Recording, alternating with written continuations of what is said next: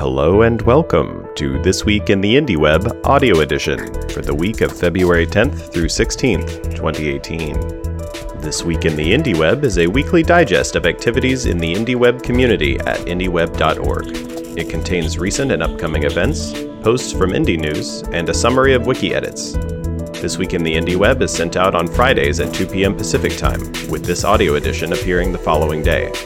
You can find the web edition of This Week in the Indie Web, including all links and an archive of all past editions, at indieweb.org slash this week.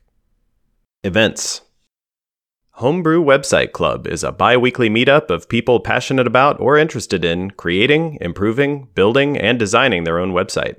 Most meetings take place every other Wednesday from 6:30 p.m. to 7:30 p.m. with an optional quiet writing hour from 5:30 p.m. to 6:30 p.m. beforehand.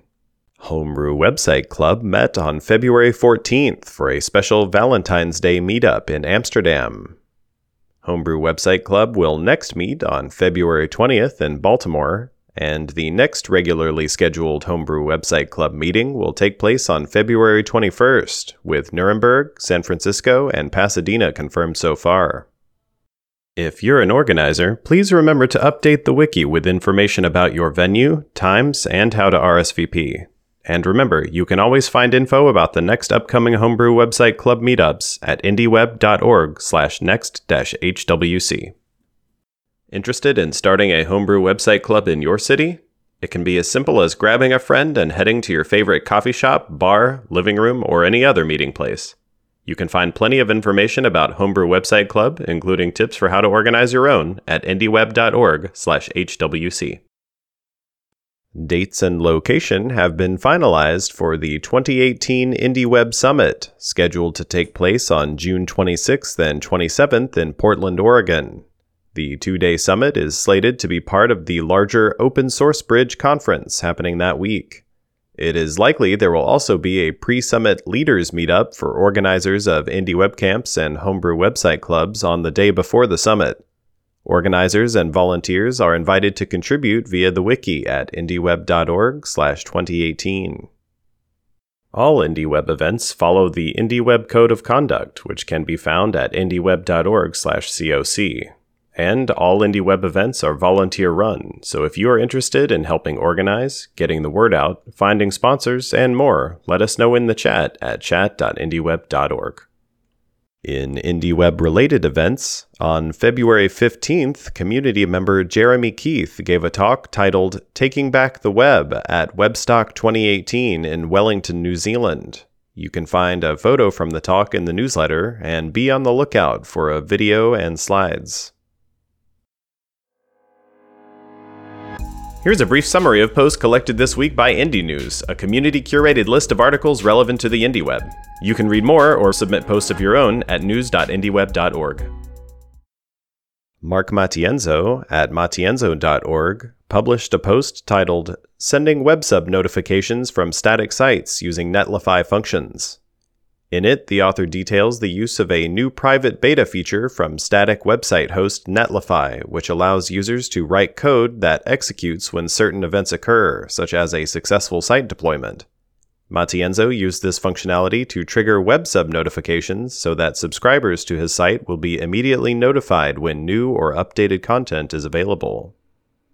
Matthias Pfefferle at notiz.blog published a German language post titled OpenID Connect Federation.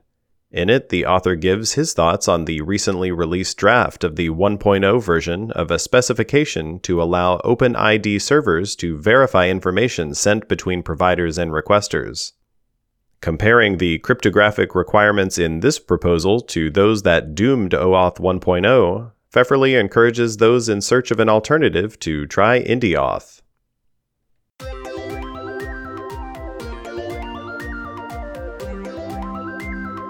And now, a selection of this week's updates from the IndieWeb Wiki at indieweb.org. New community members.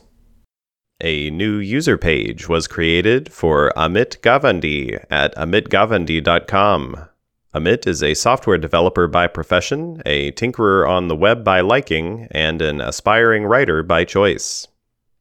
A new user page was created for Peter Stuifzand at peterstuifzand.nl. Peter is a developer from the Netherlands who is working on adding IndieWeb building blocks to his own websites and software. A new user page was created for Sarah Mundi at sarahmundi.com. Sarah is, quote, the very model of an engineer electrical, with information plentiful, chemical to celestial. She knows the basic theorems and more intensive principles, from ohm to coulomb, delighting in Kirchhoff's sum potentials. If you haven't already, now is a good time to create your own user page. It's a great way to introduce yourself to the IndieWeb community and to collect the things that you are working on or want to work on for your personal website. For more details, visit indieweb.org/wikifying. Services and organizations. The GitHub page was updated with two new developments. First, a security warning that GitHub allows reuse of deleted usernames. This issue arose when the owner of a popular library for the Go programming language deleted their account, followed by an unknown individual registering the same name. This creates a potential security hole for developers that rely on libraries hosted on GitHub. Second, Bridgy Publish, a service by Ryan Barrett that simplifies the process of syndicating posts from your own site into various silos, now has support for creating posse copies to GitHub, including GitHub issues, issue and pull request comments, and stars. The email page was updated with a link to a post by Bron Gondwana, CEO of Fastmail, on the company's blog titled Email is Your Electronic Memory. In it, Gondwana responds to Google's announcement of support for accelerated mobile pages technology in Gmail as a way of keeping emails, quote, up to date. Gondwana pushes back against this feature, saying instead that the immutability of email is a necessary feature for it to act as a trusted store of memories. The Facebook page was updated with a link to a post by Chris Aldrich at boffosocko.com titled Facebook is Censoring My Notes. In it, Aldrich describes finding that Facebook had flagged some of his notes as being in violation of community guidelines. With no further details available, Aldrich appealed the decision, and now each of the affected posts is awaiting some sort of review from Facebook. His theory? Facebook is attempting to deprecate the Notes feature, which supports external links, in favor of freeform status updates, which do not allow linking outside of Facebook. Related to Facebook, the RSVP page was updated with a link to a post by Taylor Lorenz in The Daily Beast titled, Why You Should Reply Yes to Every Facebook Event. In it, the author details, through interviews with users, how no and yes RSVP responses to Facebook events affect the number of people who see the event in their newsfeed. As a consequence, some now consider it polite to RSVP yes simply so that they don't prevent others from seeing the event. Finally, the Facebook Master Algorithm page was updated with links to two posts a piece by Katie Notopoulos for BuzzFeed, and a discussion thread on Metafilter, discussing what appear to be unintended consequences of recent changes to Facebook's newsfeed algorithm. The pieces focus on some seemingly banal posts, which nevertheless dominate multiple users' news feeds over a period of weeks, potentially because users are leaving comments on the post, even when those comments are meta commentary about how they would rather not see the post. IndieWeb development. A new page was created for Fragmentioner, a JavaScript utility by IndieWeb community member Kartik Prabhu, which allows site visitors to highlight a portion of text in the page and receive a pop up link with a Fragmention URL which links directly to that text. The Content Delivery Network page was updated with a link to a post by Janos Pasztor at pasztor.at titled Building Your Own CDN for Fun and Profit.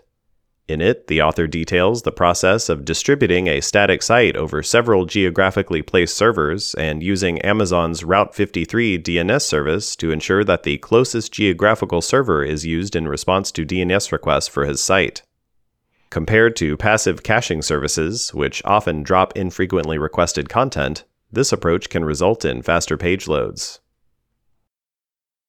Finally, a quick personal note this week. This episode marks the one year anniversary of this podcast. It's been a privilege to be a part of the IndieWeb community, to write, record, and publish this audio edition each week, and to meet and interview many of you at IndieWeb events. I look forward to continuing and improving the podcast, and as always, I'd love your feedback. You can reach me directly in the IndieWeb chat channels on IRC or Slack, or via my website at mmg.re. Also, if you've learned something from this podcast that you might have otherwise missed, I'd love a five star rating and a review on whatever service you use to receive podcasts. That goes double for reviews posted to your own site. Thanks for listening, and here's to another year. That's going to do it for this week. Thank you for listening. This English version of This Week in the Indie Web audio edition was read and produced by Marty McGuire. If you have suggestions for improving this audio edition of the newsletter, please feel free to contact Marty in the Indie Web chat.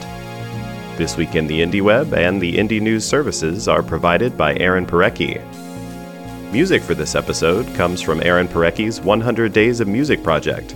Find out more at 100.aaronparecki.com. Learn more about the IndieWeb at indieweb.org and join the discussion via Slack, IRC, or the web at chat.indieweb.org.